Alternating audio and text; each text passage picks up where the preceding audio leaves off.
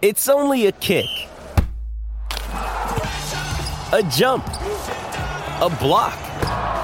It's only a serve. It's only a tackle, a run. It's only for the fans. After all, it's only pressure. You got this. Adidas.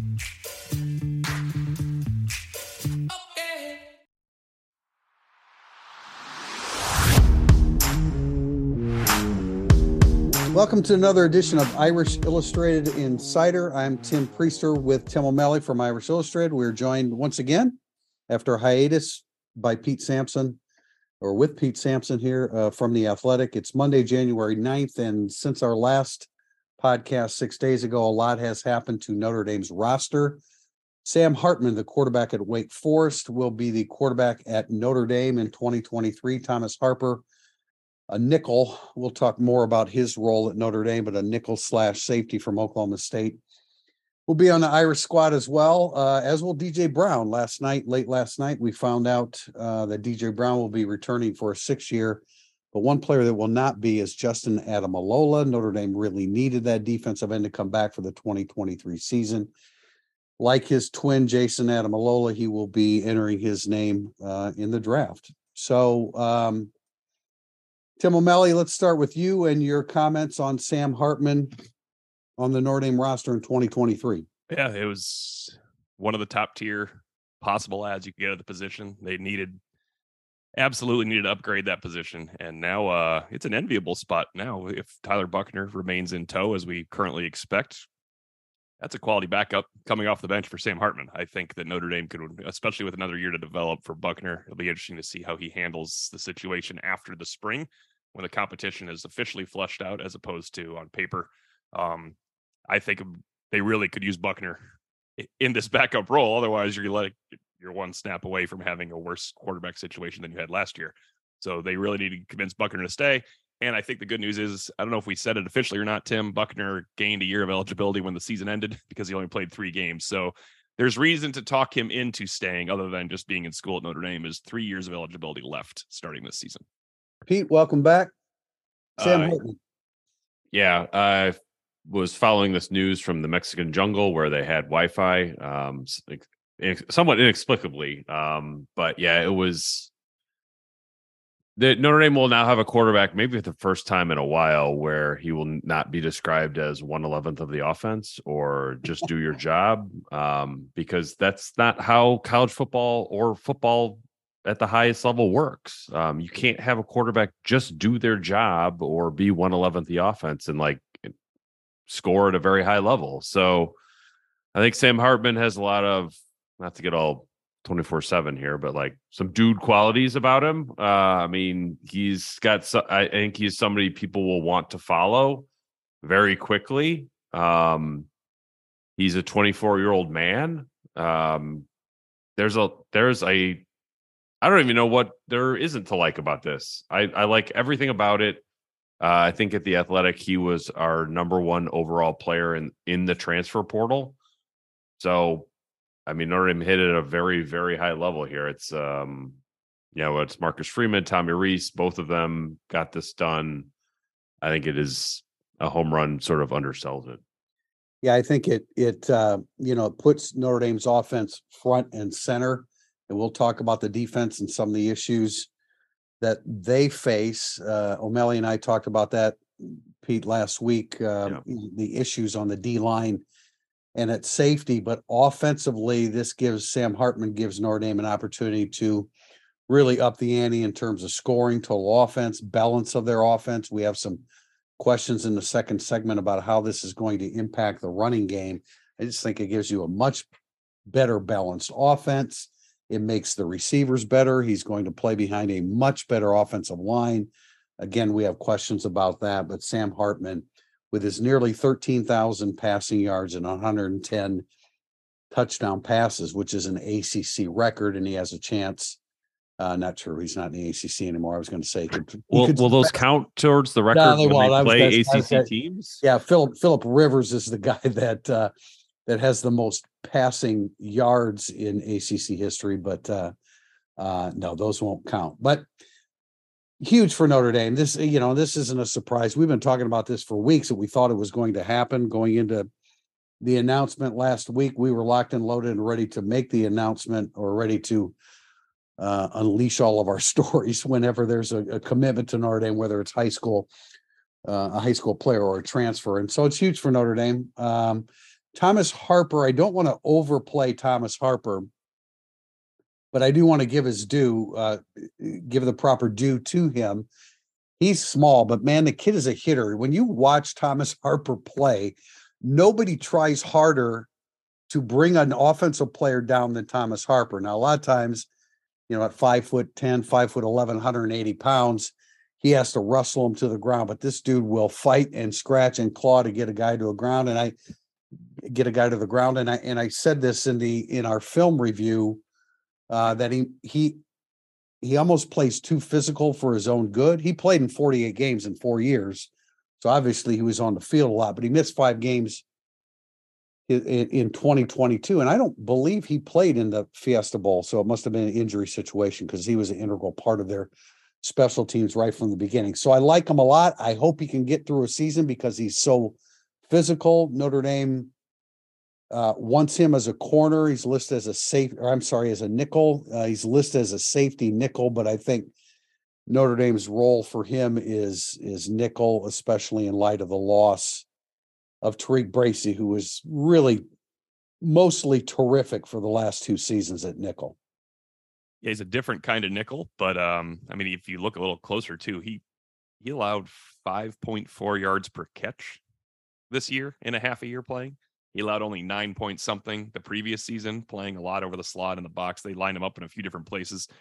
That's a good number. Um, now, TaRiq Bracy, as good as he was, he was actually underrated in terms of how he played the short screen pass and played the run. He was tremendous against it. So, just because he's physical, I don't know if it's a massive upgrade in, in terms of playing the run and playing those screen passes, but he'll be he'll be good at that as well. The best thing about him, Tim, is I still think that puts them in a four man rotation at safety and a four man rotation at corner, which is good when you don't have great players. They don't have great safeties. They have DJ Brown who knows what he's doing. We probably don't give him enough credit, Tim and I, when we when our top 40 comes out here. Um, I almost didn't have him in my top 40, so that would be me not giving him enough credit.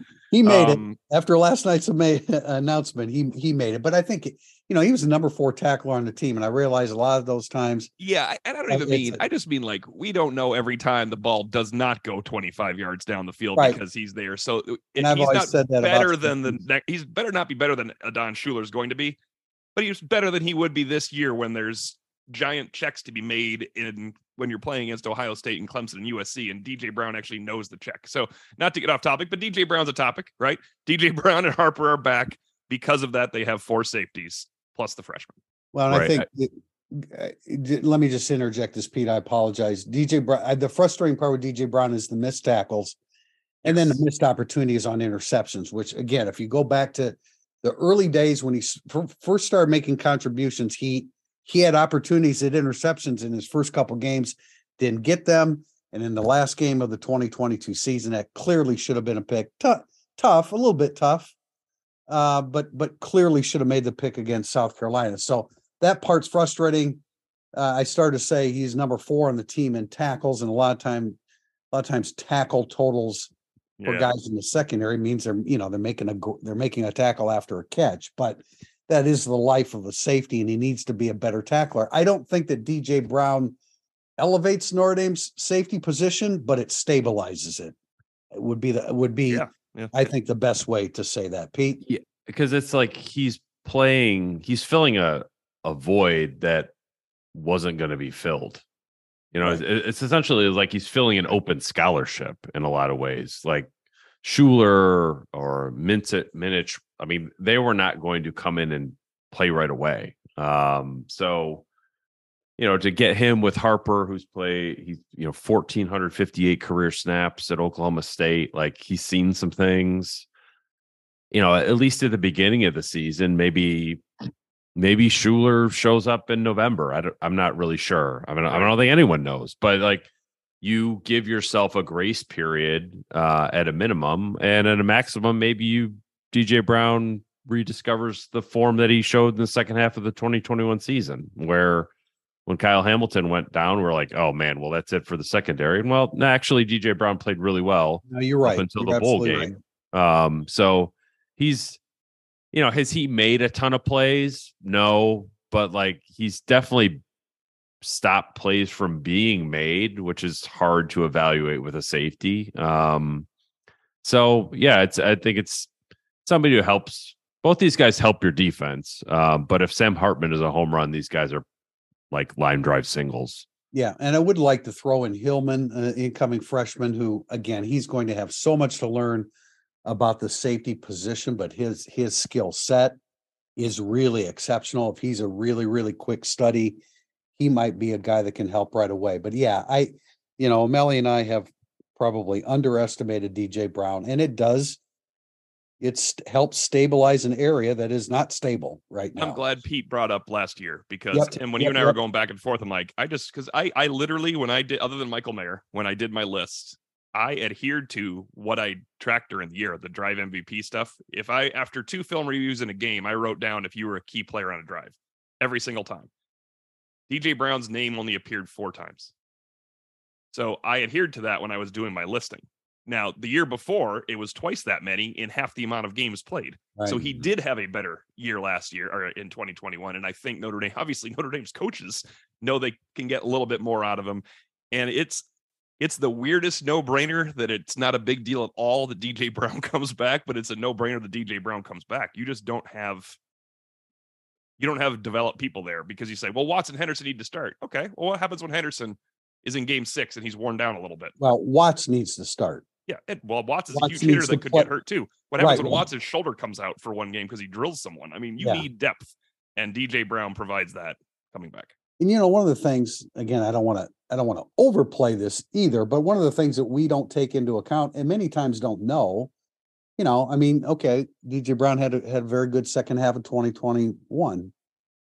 Maybe in 22 he was nicked up and he was playing nicked up the whole time. You know, we don't always know those kind of things either. But um anyway, it it it's it's helped stabilize the back end of the defense. They still need help in the portal. We'll talk about that in second second second segment of questions. Last thing or last player we want to talk about here in segment one is Justin Ademilola and Notre Dame really needed him to come back and play defensive end and start a defensive end and give them the consistency. He's never been a world beater. Um, but he was a consistent presence for them and a guy that you knew was going to play his butt off every time he went out there. And it- it's a blow not having him come back and turning pro. I, I kind of sense that, you know, two twins. I think they've they've done the same thing their entire lives together. And Jason obviously was going pro, and Justin ultimately made that decision as well. Very quickly, if you need DJ Brown back for depth, you needed Justin Ademilola back for starter and depth. That's a big deal. He uh he was I think sixth on the defense in snaps last year, even though he was technically started out as Isaiah Foskey's backup. They played they played Justin Ademilola a lot, and uh, they're not. It's not a shocking development, but it's an extremely unfortunate one because I, you needed a bunch of solid dudes up there, solid guys up there because they don't have Foskey and they don't have dudes on the defensive end. Now Jordan Botelho, boy, was he a holy cow, was he productive per snap? But it gets harder when you have to play every down. yeah, that that sort of the storyline with Justin Edmond was confusing to me because I think that the three of us felt like Notre Dame needed to have him back, but I don't think Notre Dame felt like Notre Dame needed to. How is that back. possible? How is that possible? I don't know. Maybe they know more things than we do. Well, I'm not maybe, sure. maybe, maybe Josh Burnham is about ready to explode. Maybe Aiden Gobaira is ready to uh, make a consistent contribution. Tyson Ford, I, you know, Aaronsberger. I mean, I, I don't, I don't know. I, I if If that's true, maybe they should let those guys try to beat out 23 year old Justin Ademilola on their football team, and then they can make the contribution. that's uh that's how we look at it. But um, uh, you know, obviously they're up close to it. But I don't know how you can afford to not not really recruit him to stay, and it doesn't. We'll get me into more of that in the second segment of questions about that, but. Uh, it didn't, it doesn't, on the outside looking in, it doesn't seem like, uh, that they did everything they could to to to get him back, and uh, they continue to chase prospects in the transfer portal moving forward. Speaking of moving forward, we'll come back in segment two for burning up the boards. When you need mealtime inspiration, it's worth shopping Kroger, where you'll find over 30,000 mouthwatering choices that excite your inner foodie. And no matter what tasty choice you make, you'll enjoy our everyday low prices, plus extra ways to save, like digital coupons worth over $600 each week. You can also save up to $1 off per gallon at the pump with fuel points. More savings and more inspiring flavors make shopping Kroger worth it every time. Kroger, fresh for everyone. Fuel restrictions apply. This is Mike Brown, former Notre Dame Leprechaun, here to share the Leprechauns Game Day at Notre Dame, an officially licensed children's book that celebrates the magic of a football Saturday at Notre Dame. Follow me on an adventure from Step Off Under the Golden Dome to ND Stadium with this perfect gift for fighting Irish fans. Visit www.lepgameday.com and enter Irish to get your author signed copy today. Go Irish! Here's another Irish tale from Do Dublin at dodublin.ie. In 1916, Irish rebel forces have taken up position on the north side of Dublin's St Stephen's Green Park. They exchange fire with the British to the south. Suddenly, a man enters the park with a brown bag above his head. Both sides cease fire. The park's groundskeeper has come to feed the ducks. For the next six days, there is a daily ceasefire so the ducks can be fed. Learn more when you do Dublin with Do Dublin Tours. Segment two, burning up the boards. Our first question comes from Rich Irish 32. Many posters think adding Hartman leads to more receiver transfers that Notre Dame will become pass happy. I can't see this coming to fruition. Do you guys see Tommy Rees leaning to the pass more than rushing than running the football? The backfield is too talented to take carries away from them and opportunities away from them. Well, I don't, you know, I don't think they necessarily lean more toward the pass. What I think happens is that when in doubt, you don't hesitate to throw the football like you would you know, throughout the 2022 season. Now, I think they'll throw more, but yeah, they have great running backs. They have the potential for a, and I, I hear a lot of people talk about the offensive line and it's going to be great. It, it will be, eh, it has chance to be very good, but you are replacing two really, really, I mean, Jer- I thought Jared Patterson had a great year and I thought Josh Lugg, we addressed this last Tuesday. I thought he had a very good second half, three quarters of the season, but you're gonna have to replace those guys with with young people. But now to answer the question, I mean, I don't I don't think you're necessarily taking carries away from the running backs. Uh, you know, Marcus Freeman, O line, D line driven, that that hasn't changed. But with Sam Hartman, you don't hesitate for a moment to throw the football whenever you want to or need to. You could be O line driven and use that as pass protection. I mean that mm-hmm. that counts too. I mean Notre Dame was 110th nationally in pass attempts, so there's there's a lot of there's leeway there. there. it's not like they were throwing it 50 times a game and like, will they throw it 60 times a game? Like Notre Dame didn't have a great pass offense. Um, they didn't have a prolific pass offense, and now I think that they could have both. So it's maybe they'll play more up tempo, but if also, you don't have Michael Mayer to take up a lot of those targets too, so you're spreading it around more. But I would like to see them run the ball less than they did this year because they're going to be a hell of a lot better throwing it than they were yeah, last it, year. It's I think they'll run a little. I they will, as you said, they're 110th. They will run less because they were 110th in pass targets. So a good a good team will be passing more than that. I don't get the first part of the question about bringing wide receivers and going pass happy. I think you're you need to bring in wide receivers because you can't rely on four freshmen in case you get some injuries at wide receiver. Those guys might be really good right away. I don't know which freshman will be really good, but Tobias Merriweather, I thought would catch 25 passes this year at this time in last year's looking at the depth chart with six total wide receivers at the time. I thought Tobias Merriweather would catch 25 passes. He caught one. So I don't know what these four receivers are going to do. Bring in another wide receiver target is absolutely good thing to do. Just stack talent on top of talent. It's okay to stack veteran talent instead of freshman talent. There's a story on the site right now by Kevin Sinclair about stacking talent. Let's stack transfer portal talent. It's proven. It's good. They're not going to go away. They're definitely not going to go away from the running game. But you have a guy that can hit the ball down the field much better than Tyler Buchner or Drew Pyne. Yeah, with regard to Merriweather, Tim, you twenty, you thought twenty-five catches, he only had eight targets, and he only Yeah. caught one Yeah, pass. I It a mean, big in, in- a year where I'm sure part of it was they didn't throw that much, as Pete said, and the quarterbacks weren't great. But wh- who knows what's going to happen with four freshman wide receivers when you have Thomas, Colzie, Caleb Smith, Merriweather, perhaps Styles. Then you have four freshmen. I'd I'd like to have one more veteran in there. I know Salerno's back, but he's not a big part of the passing game. He's a part of the running game. Um, I'd like to have one more receiver come in. If anything, Salerno will be less prominent. Yeah, I think he I think he was if you go back and look at touchdowns, he's there blocking a lot. Yeah, But you can play him in third and two as your blocking receiver instead of Merriweather, those type Well, of things. all right. Let's put it this way. I don't. I don't think scan offense will be necessary in 2023 Oh, uh, with, with with Sam Har- Hartman as your quarterback. So you throw it five to seven times more per game. You know, you probably get you you you're probably you're going to have more snaps per game in over the course of the season because you're going to be a more productive overall offense. So I'm not worried about balance. That that the the balance is built in with Sam Hartman's arrival, two or three really good running backs, and then hopefully they can find answers at, at offensive guard. And we talked about this last week. If you can find a starting offensive guard you can bring in, bring him in. uh, yeah. bring him in I, too. I think I mean think about this. The the Gator Bowl was there's 80 snaps. That's way more than Notre Dame has had recently. Um, most games, I mean.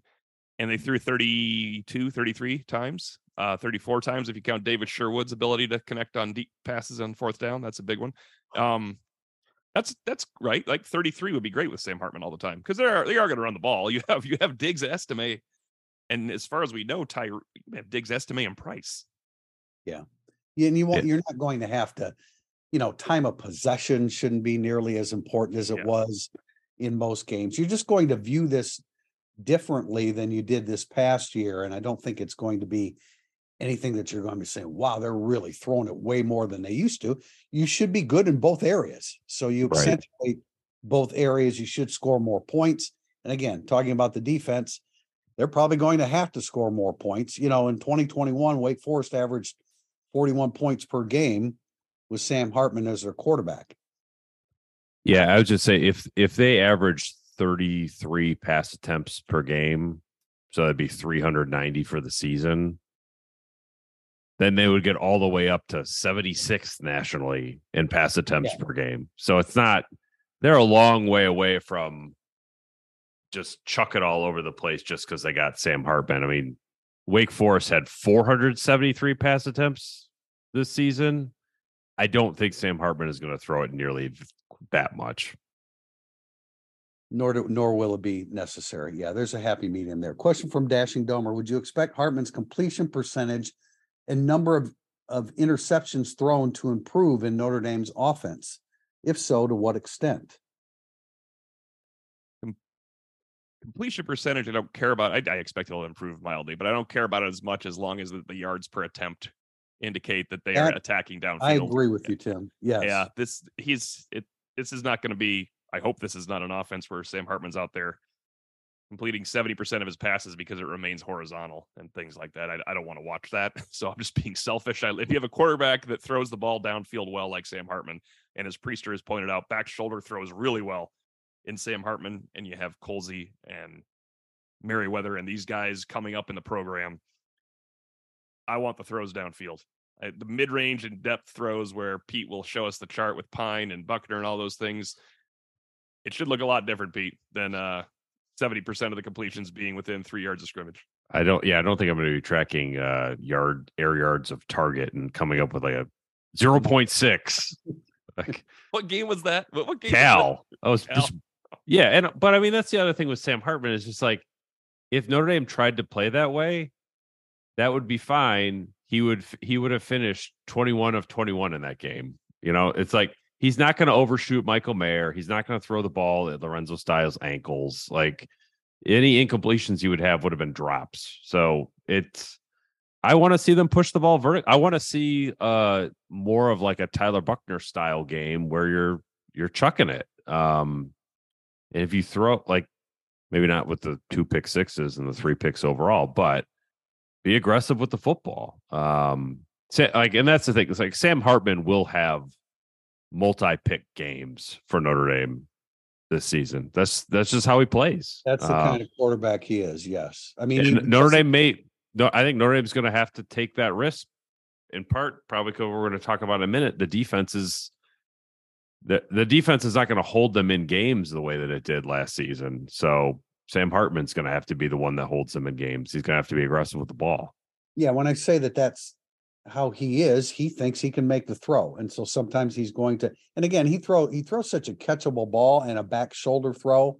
If the DB plays it well, it's you know, you're gonna you're gonna get some pick. But I think and maybe I'm partly responsible for this and talking about his stats. He's a 59% career passer, but he was 63% this year. I think that's more Mhm. pertinent than than the career mark. What has he done lately? He was a 63 percent passer. Um, he's he's certainly going to have way more time to throw the football. I mean, there's just there's there's no doubt about that. I, Wake Forest was in the ranked in the 100s in sacks allowed in each of in every year that he played at Wake Forest. So he's going to have more to with those two tackles. He's going to have more time to throw the Right. football. The deep ball, Tim and I, Tim, you and I have talked about. You know, I think it's and, and as you said, Pete, you're not going to be tracking how you know how far the ball go travels through the air. He's going to throw the ball downfield with big receivers, back shoulder throws. They can still run the football. I think he's more of a 63% passer than 59% passer. Um, yeah, everything, the arrow is pointing up here. Next from Irish CFB 747. With Hartman coming in, do you see a true quarterback competition occurring between he and Buchner, or is Hartman starting a foregone conclusion? I find it interesting the staff opted for a dual threat in 22 and then went out and got an arm in the portal. Well, that arm that they got in the portal had 11 rushing touchdowns in Yeah, 2021. So it's not like he's, I mean, he's not Buchner. Buchner's a sensational runner of the football. Um, let's what you're, I mean, no, there, there isn't a competition here. I, I, nor do you want one. I mean, nor do you want, I mean, I guess you do for Tyler Buchner. You want to keep him engaged. And I don't know, is there, is there? I mean, there's a competi- competition for Marcus Freeman and Tommy Rees because if if Tyler Buchner comes out and is twice the quarterback Sam Hartman is in the spring, if I just said if if Tyler Buchner just looks a way better than they're going to the carry, football? Then they're the to. I'm. I'm just saying, what if that happens? then there's a competition. Like you can't. It, no, whenever we say there's no competition, it's like there's there's still a competition. I mean, if Justin Walters looked better than Kyle Hamilton in year two, they wouldn't be like, well, I didn't like him, so he's not playing. It if Tyler Buchner does a 180 as a passer and runs like he does, they're going to be looking like, well, we have a problem. I here. agree. And Tyler Yeah. Buchner uh, threw an interception once every 16 Yeah, passes. and I, I think So- that's why t- Sam Hartman's here because they don't want Tyler Buchner to be the starter next year Although over him. Hartman's percentage is like once every 38, 38 throws. So again, it's now, uh, yeah, I mean, and you want to keep, you want to keep Buchner engaged. And I don't know, is there an occasion where you, there's a package for Buchner? I don't really know why there would have to be. Um, I- but you know, I wouldn't, I, I, I, you know, I, you'd, you'd still like to see Buchner. He was again sensational running the football. He was. And I thought Tommy Rees did a great job of calling his number when it was most appropriate to run it. I want to ask you both what is because I wrote about this a month ago before they got Hartman when we figured they were going to get Hartman. What is your selling point to Tyler Buchner as Rees and Freeman? And if you're Tyler Buchner, what resonates with you and what doesn't in terms of staying to back up Sam Hartman and then having a chance to start your senior year? Well, two years with two, he goes into the next season with three years of eligibility. So there's two years of starting, definitely waiting for them if he can go out and beat out. He's got to beat out Minchey and Carr, a true freshman at that point. So do you, you do you accept that when you're sold that as Buchner? I, you know, I, it's tough. I, I, Yeah. you know, I, I mean, here's a guy that he won the starting job this year and, and you're going to tell them we're going to bring Sam. Hartman in. Uh, it, it is difficult.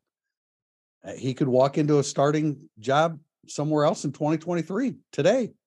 It wouldn't be a, probably wouldn't be a very good, wouldn't be a team projected to be at the very top of a conference at the end of the season, but I don't know. I hope he stays. I want him to stay. I want him Yeah, to. me, me too. But I'm trying to put yourself. I'm putting myself in 20 Buchner's shoes. So NIL money helps.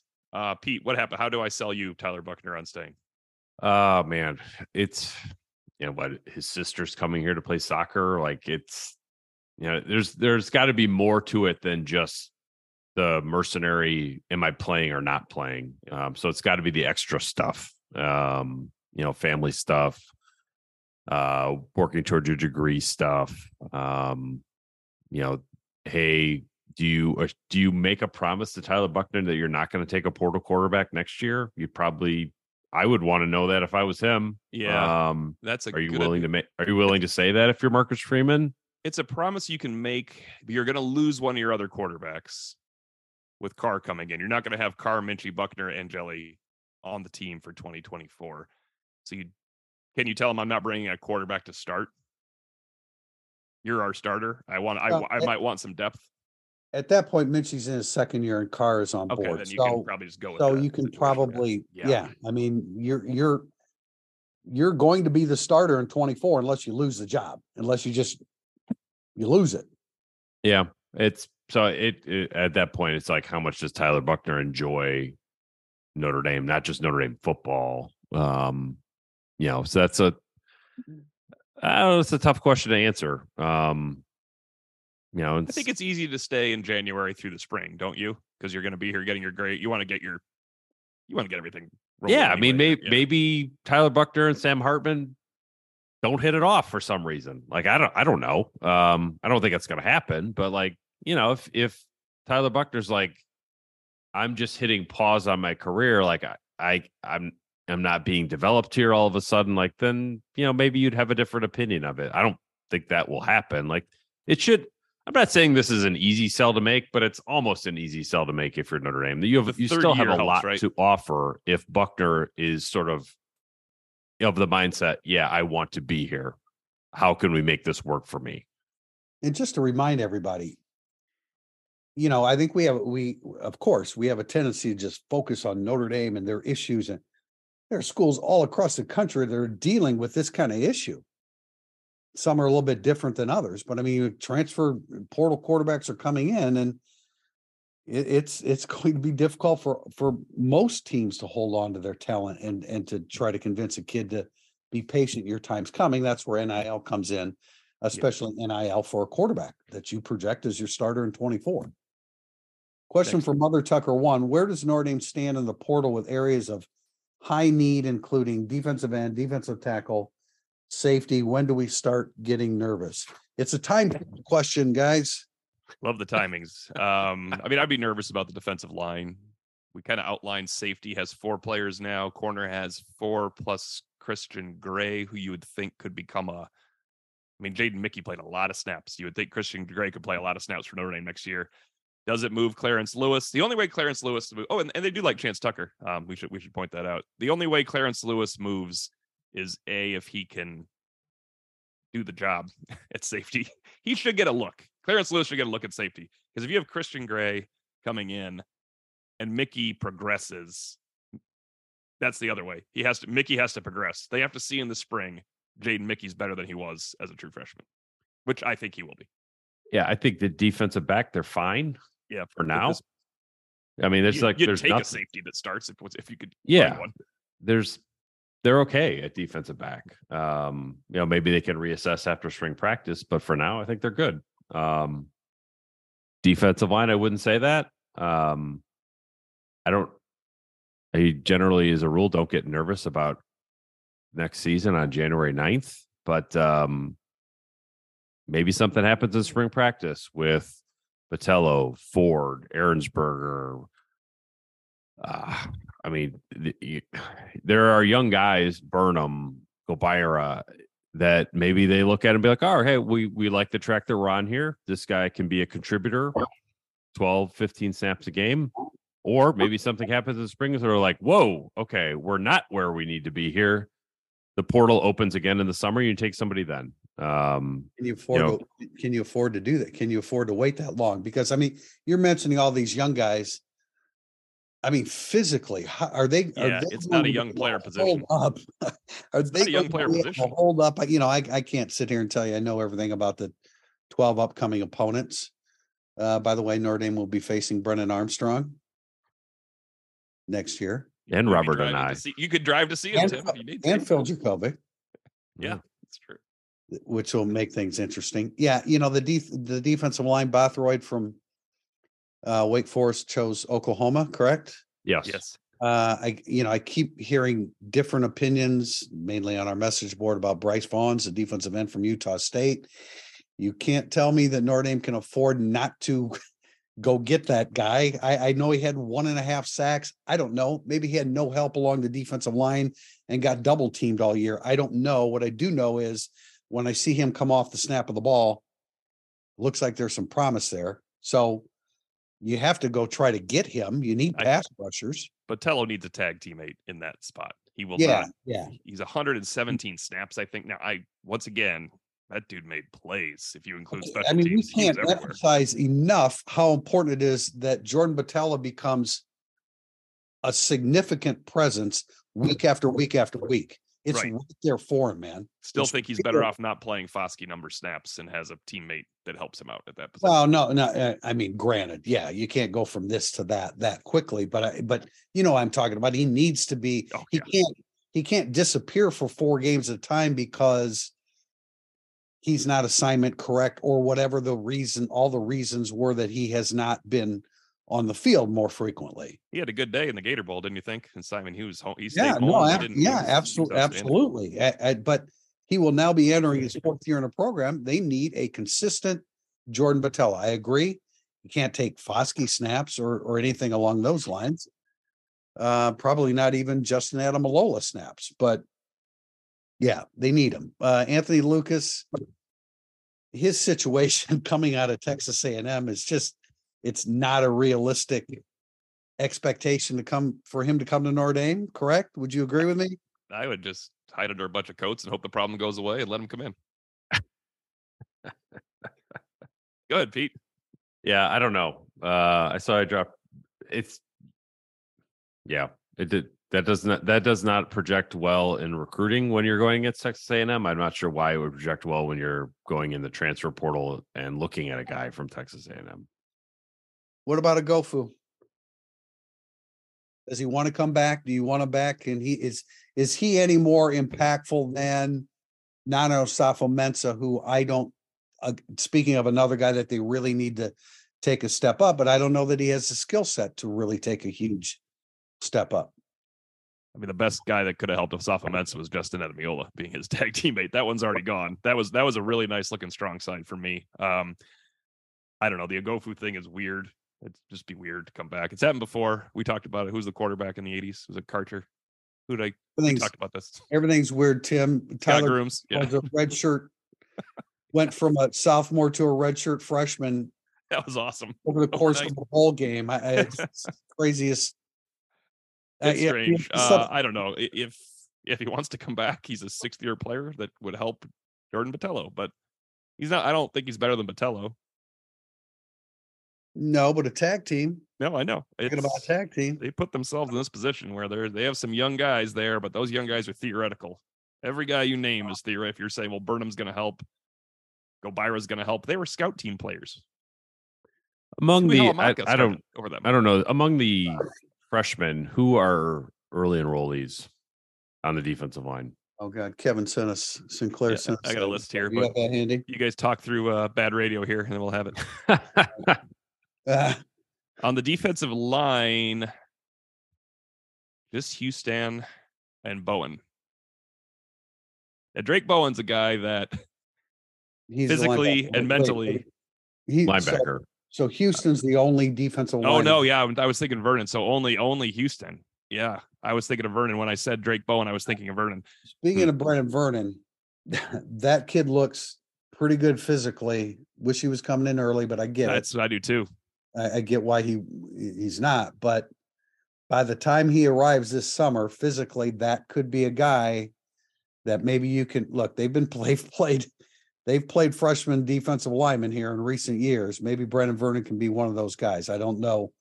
I mean, they probably need him more inside than outside, but I don't know. They need them both, but physically, if you looked at the stuff from the from the All Star game that Tom Loy was at all week, um, looks pretty good. I also think mentally he looks pretty good. Yeah, I agree. I you watch interviews with Brenan Vernon. I like where his head is. He's a very confident guy and, you know, doesn't expect anything handed to him, fully expects to have to come in and prove himself. Love those kind of kids. Uh, I'm getting my hopes up, man. I'm getting my hopes up about So much so that I turned him into. Drayk Bowen when I was reading there. That was I, I'm getting my hopes up that when he, that he comes in and is a guy that you can play, you know, what are we talking about again? 12, 15 snaps. If he's better than that, fantastic. Uh, a couple more defensive line questions. Indy Squid 23, Al Washington is taking some heat on the boards.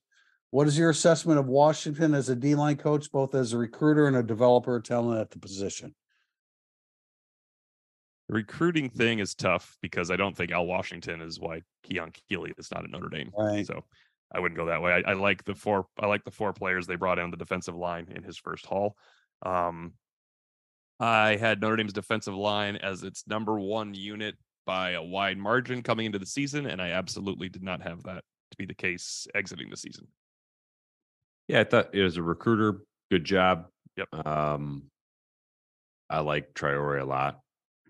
I I do think too, You know, Vernon, I think is got a chance to be very, very good. So it's, yeah, that was a it was a good defensive line class. Um, as a developer of the position, you know, did did was Foskey a dominant player this year?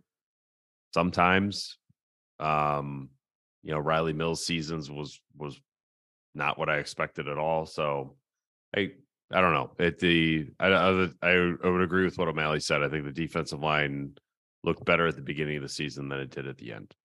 Um, I would say that Osafo-Mensah improved. Again, more so first half of the year than second. I don't know if that's fair or not. Uh, I Rubio, didn't. Yeah, I mean, I, Ru- Rubio was a consistent contributor, right? he Tim, was. said he was. productivity per snap was, was, was really good. So I want to be fair about this. I'm not sure that we can, I don't think that we can fully judge Al Washington as a defensive line developer after one year. No, but But- we next January when we see Gobaira, Burnham, Tui Halamaka, Right. and, and these guys, we can a little bit. But for I. I was going to say, but I share some of the, the same concerns. Um, I do. you And know, I don't know, I don't really know what's fair, to, to be honest. And what, I mean, the basis of everything we do at Irish Illustrated is to tell the truth and to be fair in doing it. I, I also, I mean, I know Foskey was not um, the Justin Tuck, Alan Page defensive end we were kind of hoping for this year. But other than not forcing all the fumbles, he forced six fumbles two years ago. That's incredible. He did have 14 tackles for loss. That's the most since Sheldon Day had 15 and a half, seven years prior. He finished second in drive MVPs for me to Bertrand by one. And he led the team in sacks, tackles for loss, block punts, and quarterback hurries just wasn't he was not a complete game wrecker 10 times like you thought he would be Yeah. Uh, one more D line, anything else on that, guys? Oh, yeah, one more D line question. We'll move on to some other things, and that is from Maltese Irish, as I mentioned in segment one. Can you provide any insight on Justin Ademilola's decision to leave and or Aidan Keanaaina's status, both injury wise and transfer rumblings? Excuse me. the Ademilola thing will always be confusing um I, I think there was not a hard enough full court press to get him back maybe there's an assumption he's leaving because he's a six year player and his brother's leaving and he's also you know justin ademilola i think will play in the nfl but as an undrafted free agent and if justin ademilola came back to notre dame he would play in the nfl as an undrafted free agent after next season that could have been his deciding factor he gets a grade back and they're like your grade is stay in school well i'm a sixth year senior maybe my grade maybe my Next year, his grade would have been stay in school. You're right. It would have been the exact same thing. Um, but I think he'd be better off in Notre Dame uniform, and I think they could have had Justin Ademilola back. Is the best way to say it. Full court press. I think Justin Ademilola is back at Notre Dame. Pete, Uh, yeah, I agree with that. Aidan Keanaaina, like, still here. Um, I think that he probably will battle to like go through spring and be like, I can do this. Um, but you know, coming back from the ACL, that was at the be- that was like the first spring practice, right? It was very Well, early, at least. I don't- I don't think there's a, I don't think there's a physical issue unless he's had a setback, unless he had a setback in November. I don't. I don't think I'm there's just like physical issue with him.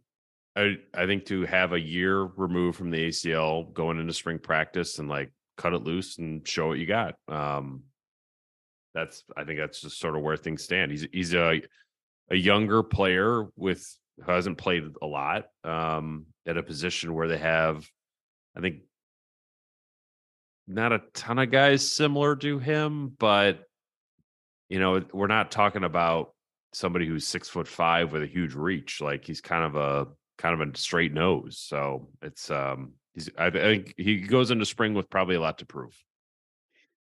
They need a straight nose. They need. Yeah, yeah, I mean, I they do. just don't.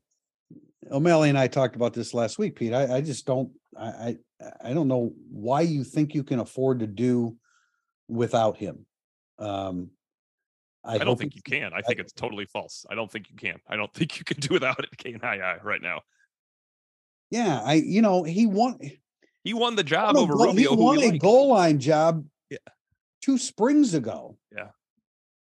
Uh, I hope he comes back. That's my perspective on it. And Benny Boy, why do you think the bottom of the depth chart players in Notre Dame are still here rather than hitting the transfer portal? Now I'm going to I'm going to throw some names out here. I, we've kind of like avoided saying them, but you know, guys that are in that position that are heading into their junior year that haven't made an impact.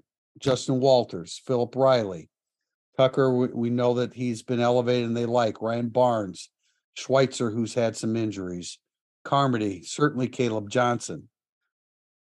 Um, certainly Rocco Spindler falls into that category. Tosh Baker, the backup, the backup specialist too. You're not going to have. right? Why? Why are they? What? Why haven't they entered their names in the portal yet? Or are they? I mean, it's a legitimate question. It is a legitimate question, but I think uh, it, it's not like they're. I mean, Sam Hartman just went to Notre Dame. He's the number one. He's the Athletics' number one ranked player in the whole portal. These are not obvious landing spots for these guys right now either. I think you could vet your vet where you're going to go. You should, be prudent about it. Vet where you're going to go. Give yourself some options. You could also stay in school at Notre Dame for a semester. Well, they pro- okay. To be fair, eh, eh, okay, their names aren't in the portal, but they probably have a pretty good idea of Yeah, who would be interested in them. I I, I So- think I'm surprised there aren't more now, but we know there are going to be plenty, about ten. But let, okay, let me put it this way: since we're saying names, Philip Riley wasn't at the bowl game. Something has to go wrong for you not to be at the bowl game. He's not in the transfer portal. Isn't that weird? No, Yeah, right. That's Now, weird. The way we understand, correct me if I'm wrong here, Pete Sampson. I I mean, the way we understand it, if they want to stay at Notre Dame and get a degree, You can do they that. can do that. Yeah, and as long as you're you're in good standing with everything, yes. And and and, and probably not play football for Notre Dame. No, correct. That's a Not for football. possibility, right? So it's like there's no ru- I don't there's not a rush. I don't know why on this is the only time we have to worry about a timeline with I- the but top- aren't you- bottom end I- of the portal. Yeah, I, but aren't you like Tio? I know you put you put out a, a a scholarship chart, and I mean, you want to talk about what did I say? The water under the bridge to flow between now and the roster in the fall is like a rampaging river. I- there's so much to happen, but I'm surprised there aren't more in the portal. I think you just said you are. Are you, Pete Sampson? I guess. I Pete, go I'm just sort of like comment. I I don't really have a reaction to it at all. I mean, Okay. it's just like time time will take care of it. Um and these the, the players who ultimately I think move on will be the ones that weren't playing at Notre Dame in the first place. So they're you know, in terms of a, a Notre Dame football themed podcast, probably not guys who we're gonna we were gonna talk a lot about. I I think, two- I think it- the, the question and questions about this that are being asked are more of a scholarship number question. Like, how are they going to get down? That is to- absolutely not a problem how they're going to get down. They've had the conversations with about eight to 10 of the people we mentioned, what their future is. I'm surprised Yeah. some aren't in the portal. As Pete Sampson has said seven times this year, Jack Coan came to Notre Dame after the national championship game, which is tonight.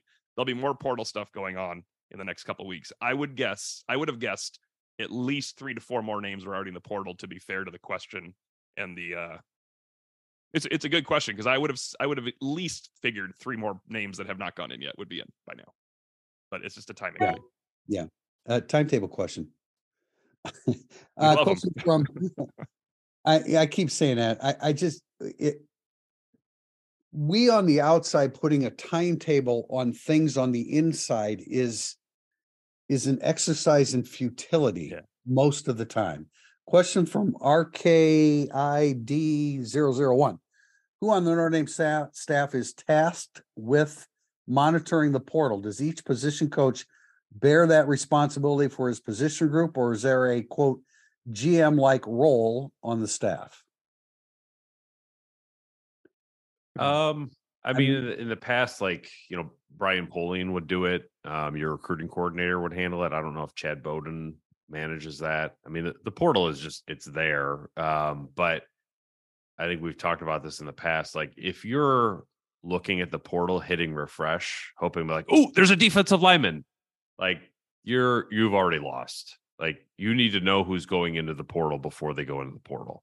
Like Notre Dame needed to know Sam Hartman was interested in coming to Notre Dame before Sam Hartman said, I'm entering the transfer portal. So uh, I think it's, you know, is that Bowden because he's the recruiting coordinator? It probably has a lot to do with it. Um, but, I, you know, the position coaches, I think they're, they got to pound the pavement too and be like, okay, who who's out there? Is this somebody I recruited? Is this somebody who I know who recruited? Is this somebody who I have a colleague who maybe coached? Um, you sort of got to call all sources on this stuff. wh- why wouldn't Bill Rees be involved in this? Yeah, Bill Rees too. Yeah, Right.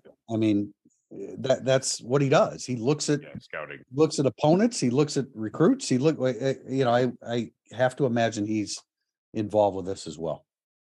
Yeah, Tim, he's he's the talent evaluator. That was my Yeah. my number one. okay. Right. That that was he's I think he's Yeah, but- but again, think he's the no, I- I mean.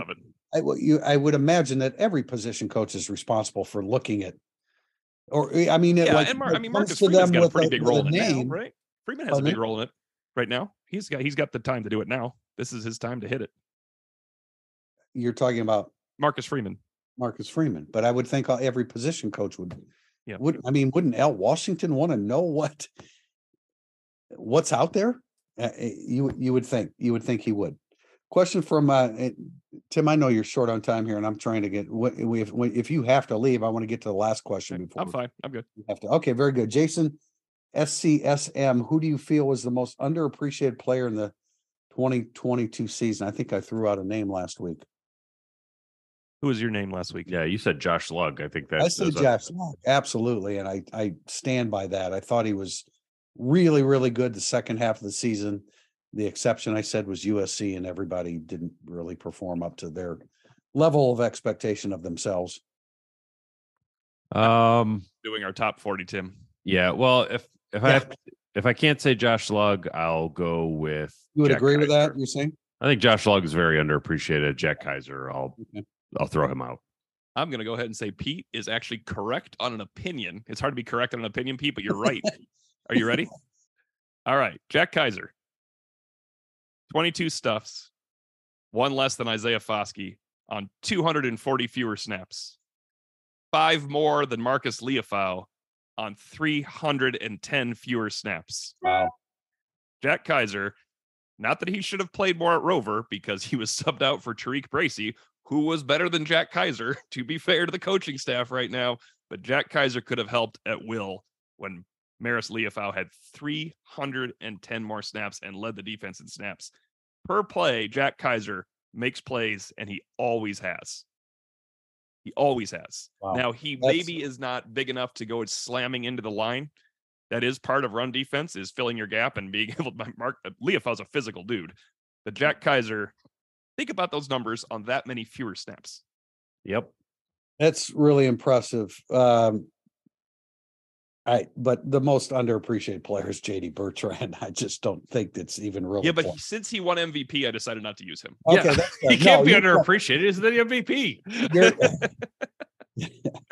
well, uh, On on, the our board, inside, on on, our on the board. inside, yeah, on the inside, on the outside. Ja- those numbers for Jack Kaiser are really, really impressive. And frankly, as we uh, as we launch our top forty here today and count down for the next six days, um, I underrated Jack Kaiser. See, I don't have, I, I don't, I should pay throughout the course of the season. I should pay more attention to those stats that you keep but I have 8.3 million things to do over the Yeah, no, it's better to come from different. It's better to come from different it, points so, of view on these topics. Uh, yeah, but that no, those are.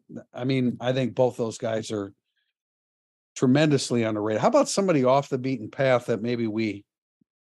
I I- mean, it- how about but- Zeke? How about Zeke Correll and the kind of Correll's year he ended up having? Yeah, Zeke Curl's good. Um, but what? ab- Uh, Botelho can't be underrated because he's beloved by our message boards. So it's Yeah. not him. Yeah. he per play, Botelho made a lot of per snap. I Botelho maybe made a lot of plays. Howard Howard Cross is probably a little underappreciated. I I don't not to the extent of those guys. Can you Um, say Drew Pyne or is that like verboten now? Well, Well, I went. I- I, it's I- tough because there's so I many. rated him higher than you did, To Yeah. So Pete, I want to read this to you. this is where we're running over our top 40 here. Here's what happened with Drew Pyne. He was bad, Marshall, worse, Cal, fine, Cal in the second half, great, North Carolina, very good, BYU, horrible, Stanford, did his job, UNLV, not good, Syracuse, was present in a victory, Clemson, great, Navy, impossibly bad, Navy, did his job against BC, and then I thought good against USC. I don't know where to rate that. I don't know where to rate that. Yeah, I know. I know. You made it sound like he was horrible against BYU. You meant against Stanford. Yeah, I put BYU very good, horrible. Okay. Stanford. Well, Yeah, you said sorry. you, you combined Oh, that. my fault. My fault. Yeah. I just wanted to wanted to clarify that. But yeah, I Pete, I think it's fair. I mean, you know, I I- look, we were when he was bad, we said he was bad. When he was good, he was good. You know, I, eh, I why does it like I think what we try to do is remove our emotion from it and just try to evaluate what happens on the field and what Yeah. what he does and when it's when because I you know like when he was bad against Stanford I felt like too uh, like people threw threw the North Carolina BYU game away well they happened and he was good and they were good Yeah, that's true. And it was bad against Stanford he was bad everybody was bad against Stanford he was bad against Stanford so we just try to evaluate it at face value and yeah I agree with you Pete I think he was underrated Yeah. Clarence Uh, Lewis too, also underrated. Clarence Lewis too, as well. Okay, we have a basketball question, then we're going to uh talk about the national championship game real quick. Long question from Jay Moresco. Since you have stated there will be a coaching change in men's basketball,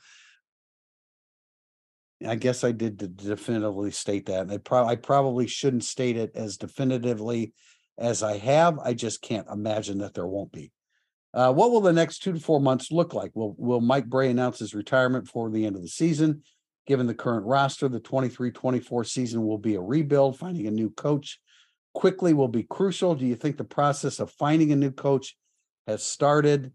And last question: Do Starling and Lubin transfer? We need to address all those things.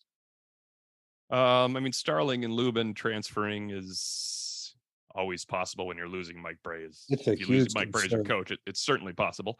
Uh, everybody transfers in college basketball, and when you lose your coach, there's a good chance you transfer. They have to find a way to retain those two. Otherwise, I don't know what the new coach will be doing next season because he won't be coaching a basketball team. Um, I- I think the process of finding a new coach has not anywhere near officially started because I don't think we should 100% act like Mike Brey's announcing retirement during the season. I don't think that's No, they nor should he. I, I don't. I don't believe in that. I, I, that's unfair to him. I don't. I know some people will disagree with this. I don't think that that serves any purpose. I don't want him to do that personally. Um, the the rebuild is going to be huge. The number of transfers to be brought in is upward of five. I think. Uh, but I mean, because look at all the guys you're losing. Uh, they really need to hold on to Starling and Lubin. That would be catastrophic. um, I think the process has started to some degree.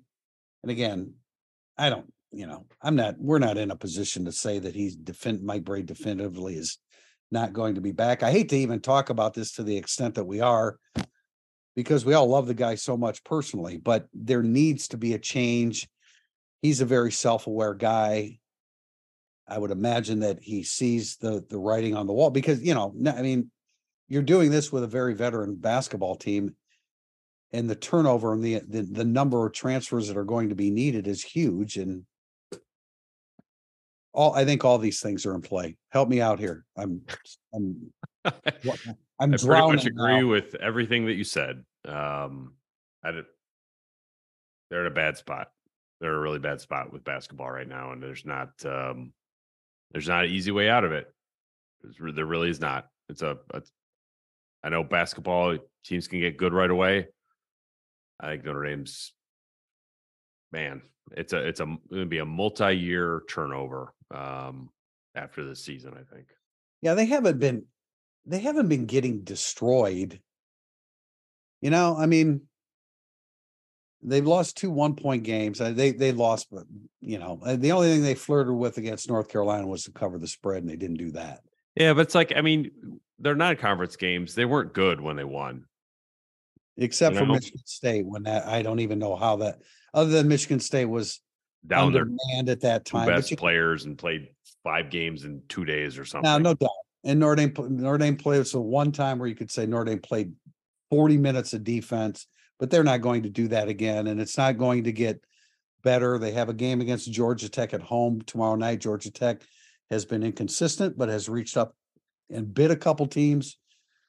Uh, it's all in play, and we anticipate something like that happening. A guy's name that has come up, and now I see other people are saying it. Sean Sweeney, who has no head coaching experience on the collegiate level, but he is a big time 38 year old uh, NBA assistant who's going to be a head coach at some point soon.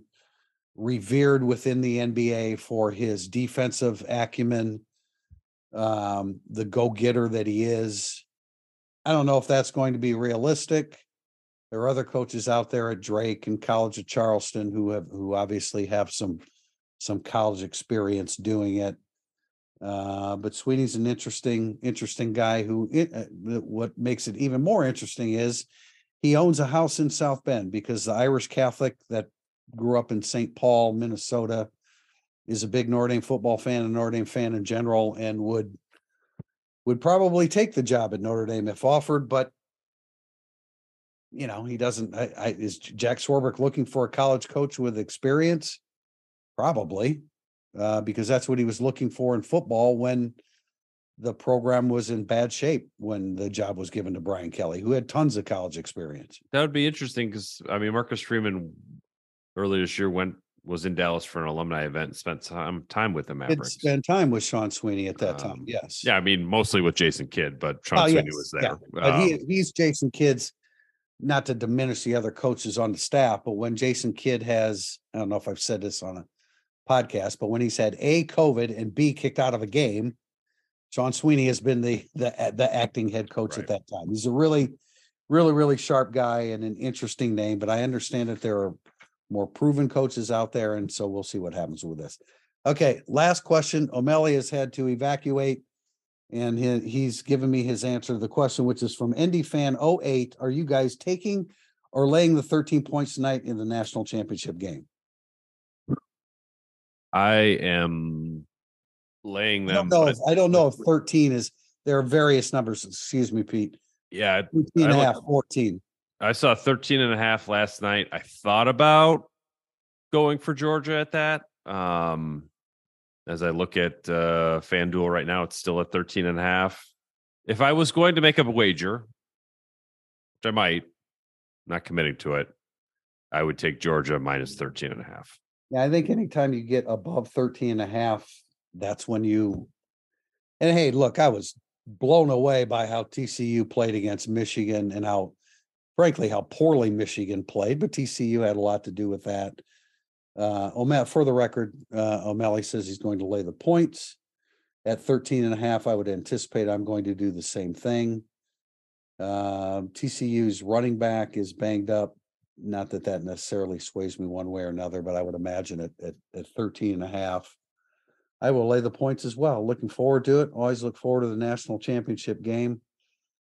And then, uh, then we turn the page at that point. It truly becomes the 2023 season at that point. So Pete, thanks. Glad to have you back.